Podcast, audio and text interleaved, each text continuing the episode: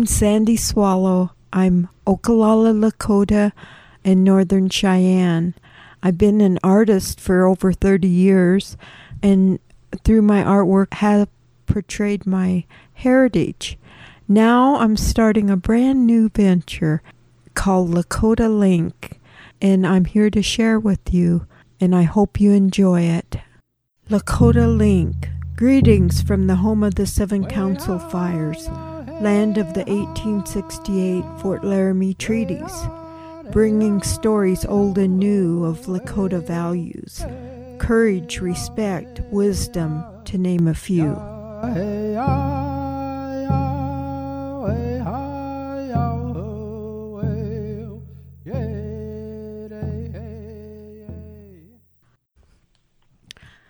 Well, hi, Craig. How are you doing? I'm doing good. This is Dr. Craig Howe, and he's been a longtime friend of mine. Do you remember when we first met? I believe I do. Was that in Chicago? It was. It was in Chicago, and it was in the, I think it was in the middle or late nine, 1990s. And Iris and I, Iris Sully, who went to school with you, and I decided to take a great adventure and we decided to go to Chicago. And that was the first time I'd ever gone. Yeah. And she knew you. I think you you were the only person that she knew there. So that that was really something for us. Yeah, Tell, I think t- that was the 25th anniversary of the D'Arcy McNickle Center for American Indian for the history of the American Indian it was the 25th anniversary celebration that we had organized, and I think that was in 1996. Yeah, I was thinking that too, and that was at the Newberry Library. Yep, yeah, and, the and Newberry Library in Chicago. Yes. Before we get into that, I just I'm kind of wondering, uh, you you are Oglala Lakota. Yes, I'm a citizen of the Oglala Sioux tribe. Yes, and did you grow up down there by Martin or? Uh, yes, I did. I grew up. Well, we grew up down uh, right along Bear in the Lodge Creek, which is uh, north of Martin, about eight or nine miles. And um, yeah, that's where I grew up and went to grade school in Martin, Martin grade school, and then to uh, Bennett County High School in Martin. Oh, okay. I know you've just been all around the country, so to speak, and and uh, how did you end up there in Chicago? Well, so after I left, uh, when I was in high school, I, uh, actually, when I was in grade school, I decided I wanted to be an architect. In the 1970s and 80s, uh, and until just about eight years ago or less, there was no architecture school in South Dakota. So in order to study architecture, I had to leave the state, and I went to Lincoln, Nebraska, to the University of Nebraska there. After that, after I earned my uh, bachelor's degree and master's degree in architecture, I came back and worked in in Pierre, South Dakota, for a firm called Eagle 2000. And then uh, over a contentious issue about housing for the Omaha tribe, where I was, I designed a house for them, a prototype house for them that they wanted but it looked very different than any reservation type housing. Uh, the HUD, uh, the Housing and Urban Development, uh, did not permit it, would not fund it, even though it was Omaha Tribe's money oh. for Omaha Tribe citizens. HUD would not permit it to be built. And that upset me, and so I decided I wanted to go on and get more letters after my name, that PhD. And so yes. I went to the University of Michigan and uh, that's where I earned my PhD in um, in architecture and anthropology. And that's from there is when I went. Uh, when I graduated, uh, you know, I was looking for a job in here, kind of a fluke, and I uh, of an interview anyway. It, uh, I ended up being hired at the Newberry Library as the director of the uh, the McNickle Center, the D'Arcy McNickle Center for the History of the American Indian. Oh, okay. And at that time, I had no idea, you know, that that you were new to that system. But I I know how welcoming you were to to Iris and myself. And when we finally reached your place, it was just like, oh, finally, you know, we've come to right. come to a friend and come to a, to a home and and uh, because I remember going through that traffic in in Chicago, and uh, boy, that that's so different than what anything I was used to. So. I I also remember being able to go up into the archives and look at the ledger paintings and pictures and and that was uh, very interesting to me plus just getting kind of the whole feel of a big city and I understand they have did at that time have quite a Native American groups there that met. Did did you ever go into any of those?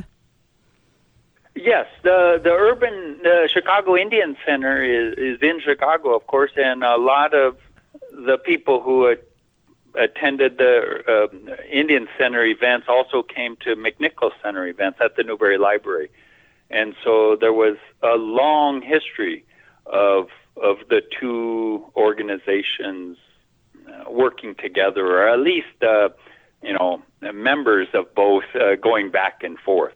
Sure, sure. And then when when you did decide to to leave there, eh, leave Chicago, you ended up at the Smithsonian, is that right? Yes, they. It, it wasn't that I decided to leave; it's that they came and made an offer I could not refuse. Oh well, that was good. so ended up going there, uh, yes, to the National Museum of the American Indian, which is one of the. I think at that time there were 16 uh, museums that were part of the Smithsonian, and and the National Museum of the American Indian was pretty new. Uh, and so they hired me there predominantly, primarily to design the three exhibits that are in that uh, the new museum on the mall. Oh, okay. And and I've been there. We, uh, I got got to actually I've been able to go to Washington D.C. a couple of times.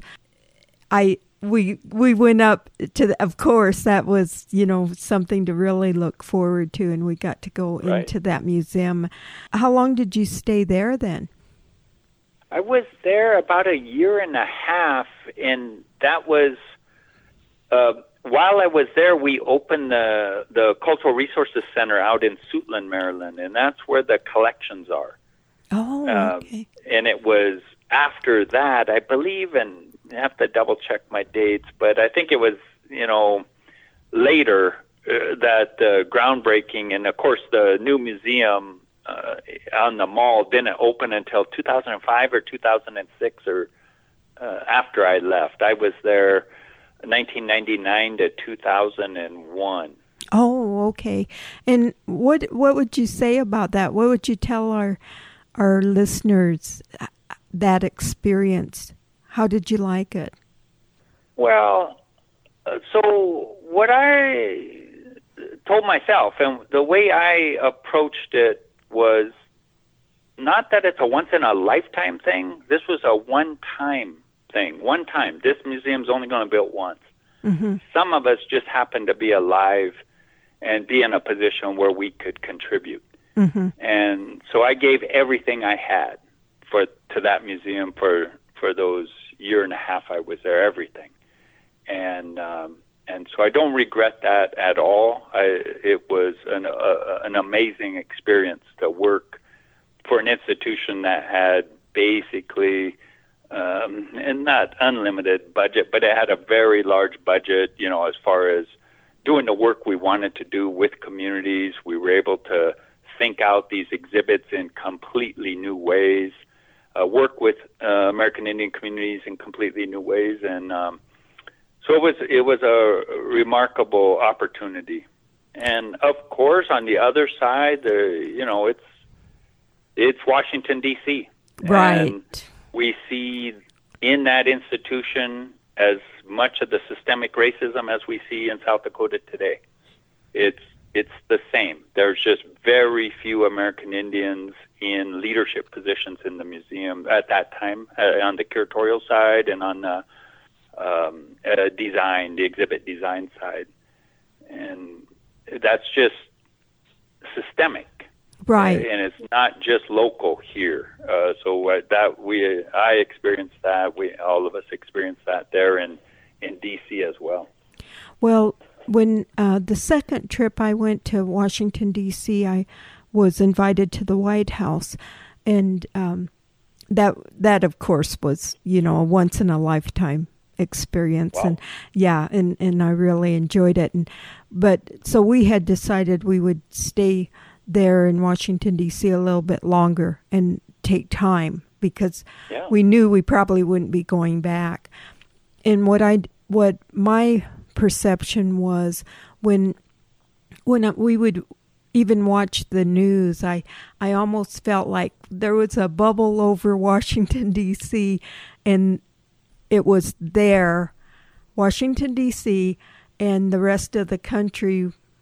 They it just didn't seem like they were too aware of the of of the rest of the country. And and maybe that was just then you know but but anyway i so how how did you come about with the idea of coming home?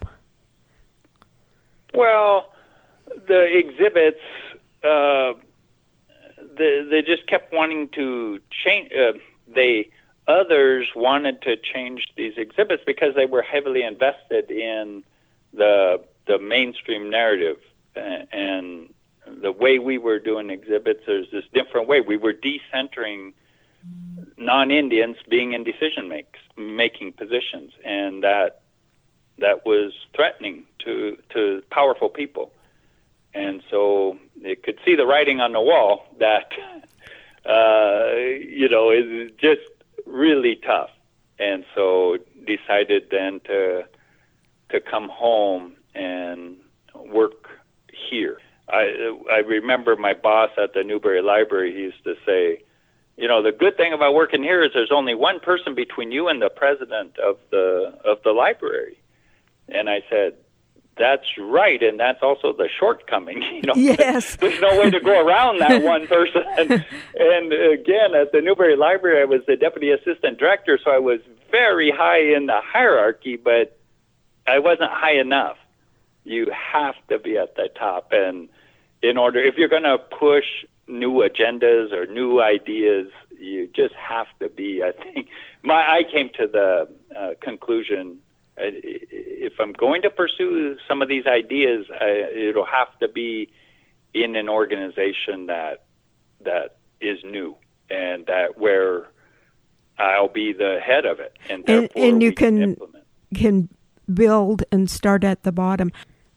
So, wanting to start an organization where you kind of built it yourself and you could be in in control of it so how how did you come up with this Cairns Center for American Indian Research and Native Studies?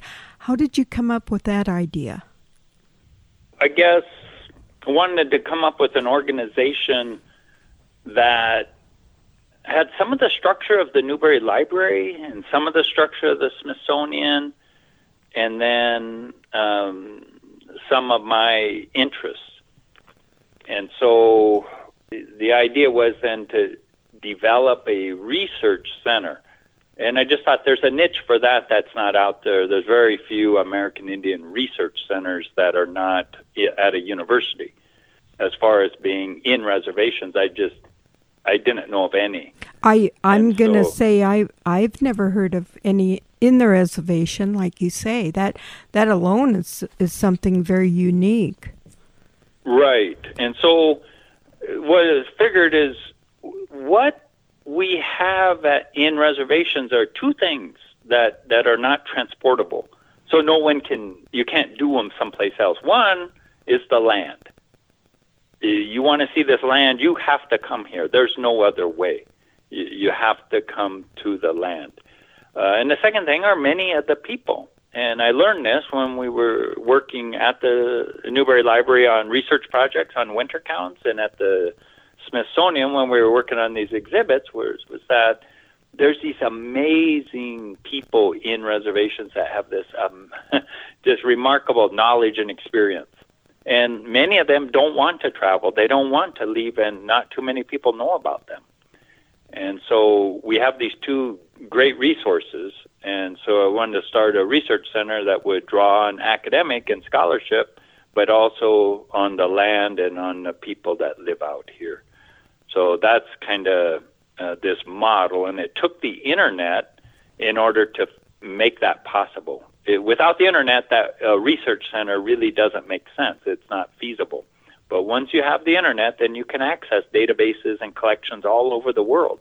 Uh, you don't have to travel. It's it's just game changer. This internet thing. Yes, that's right. It it's amazing. Uh, I got a phone call from this young lady. She's a professor in New York City, and she had d- done some research and found out about my great grandfather, Alex Adams. Huh. And I said, How in the world did you get a hold of me? And it was all through the internet, and that always amazes me. Yeah, yeah. It's it really allows us to live out here and and do the same quality of work as used to be confined or limited to those with the resources and the time to travel to these uh, archives like the Newberry Library. And now we can access the census data from from our homes. We can access uh, museum collections from our homes, and that's that just uh, until maybe 25 years ago that was not possible. So basically, if you was to just write down, you know, your goals of what you want to achieve, what are what are some of the goals? The first and primary one, I guess, is to promote tribal sovereignty in every way possible, uh, because sovereignty is the one thing, and I think the only thing that differentiates American Indian tribes from minority groups, every other minority, ethnic, cultural, or racial group. Only tribes sign treaties with the federal government. Only tribes are these political entities with citizens. And that uh, is tenuous. It's, it is really dangerously uh, under attack, almost always, uh, kind of insidiously. And so to promote that and protect that is what we all of the endeavors that Cairns undertakes is to promote that. And the second part, because we're here in South Dakota, is to attack this racism uh, against American Indians, discrimination against American Indians in our state, the systemic um, um, uh, non representation of American Indians in institutions and organizations across our state. I, I think I'm very honored that I was a very, very small part of that as being an artist and that you invited me to be a part of that exhibit. And would you like to tell people a little bit about the exhibit I'm talking about? That the Takuwe exhibit? Uh, well, no, actually, I'm thinking when you're talking about sovereignty, to me, I'm thinking about the articles of the of a treaty. Articles of a treaty exhibit, mm-hmm. yeah. Mm-hmm. Yeah, so so that exhibit is about the 1868 Fort Laramie Treaty, and and we're developing these exhibits in these new ways, and this was the fifth in the series. Uh, Articles of a Treaty was the fifth. The first one was Lakota Emergence. The second one was Great Race. The third one was Tapun Shanwi. The fourth one was Takuwe, which you were in, and then the fifth one eh, was Articles of a Treaty. And um, we're trying to, again, sovereignty. just as I mentioned earlier, the one thing that uh, American Indian tribes have done that no other racial, cultural, ethnic, or minority group has done is sign treaties with the United States. Well, so let's learn about this. Uh, talking to artists, mm, I think all of them said they had not read the treaty uh, closely ever, and I think that's the case for almost all of us. Uh, yes, uh, we just we talk about it. We we think we know some parts about it, Uh, but the facts are we just haven't delved into it and really know it. So this was uh, an effort to create an exhibit that would do that. And so we took, there's 17 articles in that treaty, and for each article, we invited two uh, visual artists uh, to create artworks about that article, not about the treaty, but about their article. And we invited a poet to create a poem about that article, and we create, we invited a musician or a musical group to compose a song about that article.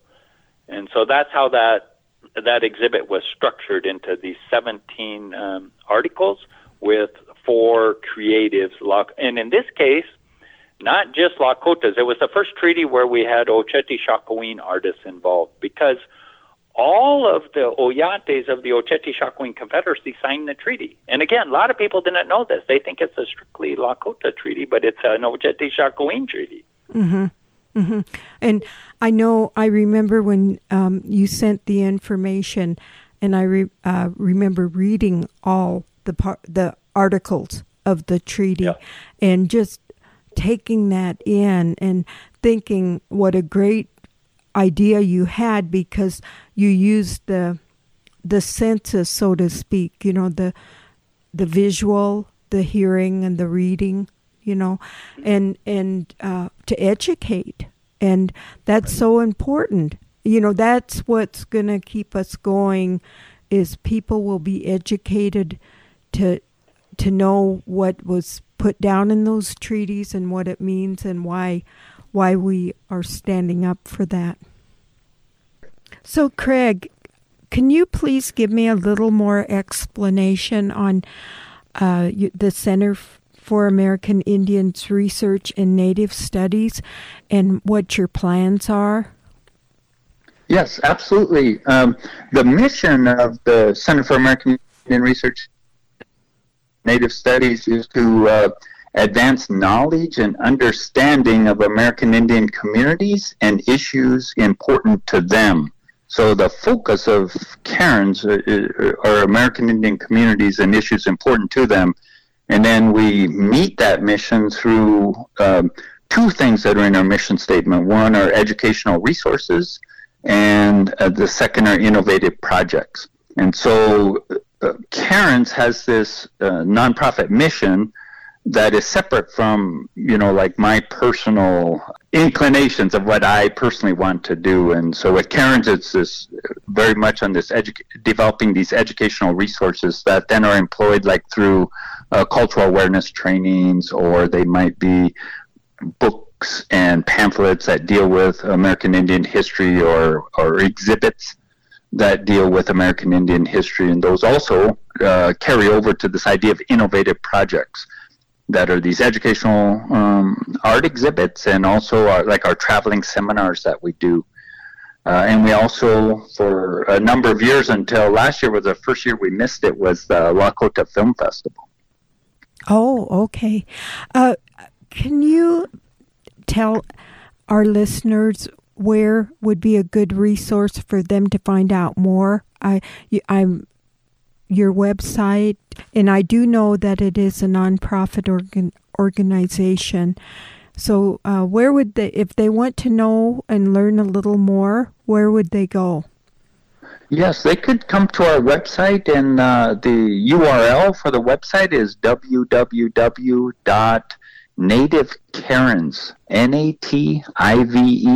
www.nativecairns, N-A-T-I-V-E C-A-I-R-N-S dot O-R-G. And um, on that website, it'll explain all of these exhibits. You can listen to all of the songs that have been composed for the exhibits. Also, for educators, there's over a hundred free um, uh, curriculum that that are on the uh, website that you're you're welcome to download and use. These were developed by teachers and educators who have attended workshops that Cairns has produced. So yeah, a lot of a lot of content there on uh, the Cairns website. And that's why we call these educational art exhibits, is what we call them, Lakota Educational Art uh, Projects. We call it the LEAP program. But uh, yes, all of these exhibits have this educational component as far as the narratives, but then it also has this educational component where people come and see that uh, you know the this diversity of Lakota or Oceti Sakowin art and poetry and song. You know, there's no one way to be a Lakota or Oceti Sakowin. This diversity is within these. These are nations, and they are as diverse as any other nation. Well, you know, I guess I'm I'm really proud proud of you. And in my Lakota link, you know, what I'm part of what I'm doing is I'm inviting people that I can consider uh, there that they have a value that I would say, you know, so I would say to you that I think your Lakota value is fortitude that you have really hung in there all these years. And have achieved so much through education, but now through this organization, which is going to, it's just going to filter out. You know, I just think about the wind and, and the wind blowing and, and, as an artist, I can visually, you know, think of of that and and yeah. how your education and and what you know the various things you know you're you're teaching people you're uh, giving cultural awareness seminars. And you know it's just so good. And I'm so glad to talk to you. And and I certainly hope Craig that um, we can talk again. And you know there we can talk a little ways down the road that there will be other things. Because I know you're always always thinking of other things right. to bring up so, so your value is fortitude, and, and I thank you so much for joining us today on well, Lakota Link. Thank you for having me. I really appreciate it. Okay. Well, I hope you enjoyed our segment. You know, I I enjoy visiting with the people, and if you did, go to sandyswallowgallery.com where you can find my artwork and find some history and some background please subscribe to it or if you have some comments, we would love to hear your opinion. This is a new adventure for us, and I value your opinion. This song is written and sung by my good friend Quincy Goodstar.